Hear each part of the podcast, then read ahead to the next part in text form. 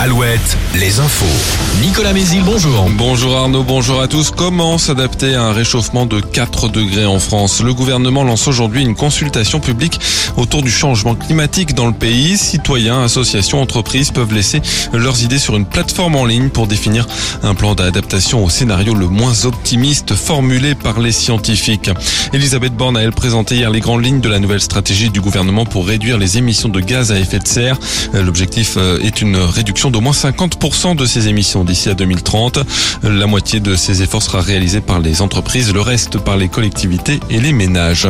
En Charente-Maritime, deux agents de la direction interdépartementale des routes atlantiques ont été fauchés par une voiture hier midi sur la nationale 11 près de La Rochelle. L'un des deux hommes est décédé, l'autre est blessé. Ils intervenaient pour sécuriser les abords d'un camion tombé en panne.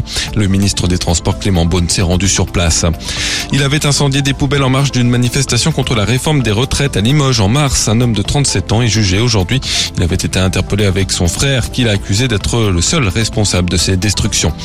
Des billets de train à 1 euro ce mardi à partir de 7 heures et seulement pour la journée. La SNCF met en vente 10 000 billets de train Ouigo à vitesse classique au prix d'un euro. Cette offre est valable pour des voyages entre le 24 mai et le 5 juillet. Pour des voyages entre Paris et 14 gares dont Nantes et Saint-Pierre-des-Corps. En basket, Cholet et Le Mans doivent gagner ce soir pour espérer se qualifier demi-finale du championnat élite.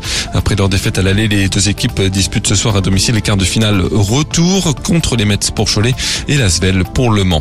En Pro B, Angers et Orléans disputeront la belle après leur victoire respective en quart de finale retour hier soir. Ce sera jeudi.